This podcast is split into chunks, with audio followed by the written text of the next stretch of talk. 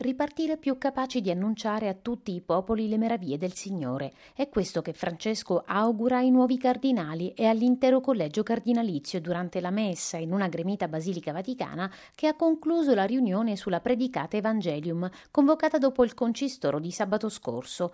Il Papa presiede la celebrazione sedendo di fronte all'altare del Bernini a destra. Con lui concelebrano circa 200 porporati e oltre 300 tra sacerdoti e vescovi, con i paramenti vestiti verdi del tempo ordinario. A compiere i gesti liturgici è il cardinale Giovanni Battista Re, decano del collegio cardinalizio. Tutta incentrata sulle letture, l'omilia del Papa punta ad evidenziare quanto importante sia lo stupore nella vita della Chiesa, definito una via di salvezza, ma anche la misura della nostra vita spirituale. Che Dio ce lo conservi sempre vivo, perché esso ci libera dalla tentazione di sentirci all'altezza, di sentirci eminentissimi ci libera di nutrire la falsa sicurezza che oggi in realtà è diverso e non è più come agli inizi.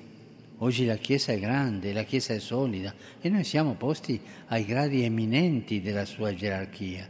Ci chiamano eminenze. Sì, c'è del vero in questo, ma c'è anche tanto inganno con cui il menzognero di sempre cerca di mondanizzare i seguaci di Cristo e renderli innocui.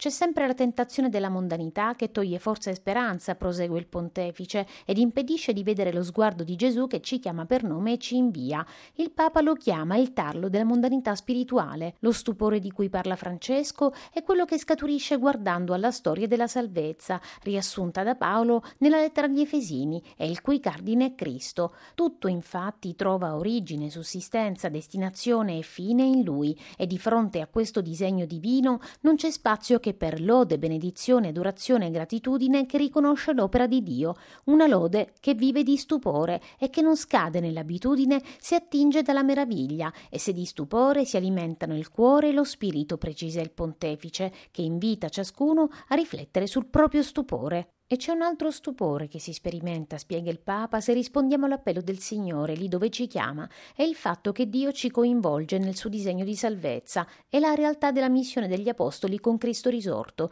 Dovette stupire gli undici quell'invito di Gesù a fare discepoli tutti i popoli, battezzandoli, osserva il pontefice, ad insegnare loro quanto da lui stesso comandato, e quella sua promessa che infonde speranza e consolazione di esserci tutti i giorni fino alla fine del mondo. Queste parole del risorto risorto hanno ancora la forza di far vibrare i nostri cuori a duemila anni di distanza. Non finisce di stupirci l'insondabile decisione divina di evangelizzare al mondo a partire da quel misero gruppo di discepoli, i quali, come annota l'Evangelista, erano ancora dubbiosi. Ma ben vedere, non diversa è la meraviglia che ci prende se guardiamo a noi, riuniti qui oggi, ai quali il Signore ha ripetuto quelle stesse parole quel medesimo invio.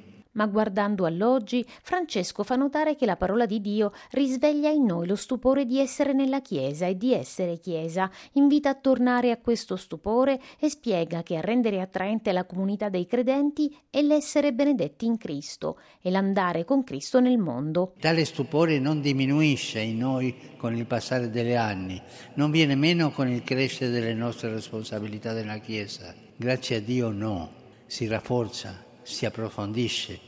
Sono certo che così anche per voi, cari fratelli, che siete entrati a far parte del Collegio dei Cardinali. Il Papa richiama infine la figura di Paolo VI che ha saputo trasmetterci l'amore per la Chiesa, un amore che è prima di tutto riconoscenza, meraviglia grata per il suo mistero e per il dono di esservi ammessi, coinvolti, partecipi, di esserne corresponsabili. Traccia poi il profilo del ministro della Chiesa, uno che sa meravigliarsi davanti al disegno di Dio e che con questo spirito ama appassionatamente la Chiesa, pronto a servire la sua missione dove e come vuole lo Spirito Santo, e conclude auspicando che possa essere così per i fratelli cardinali e per tutti.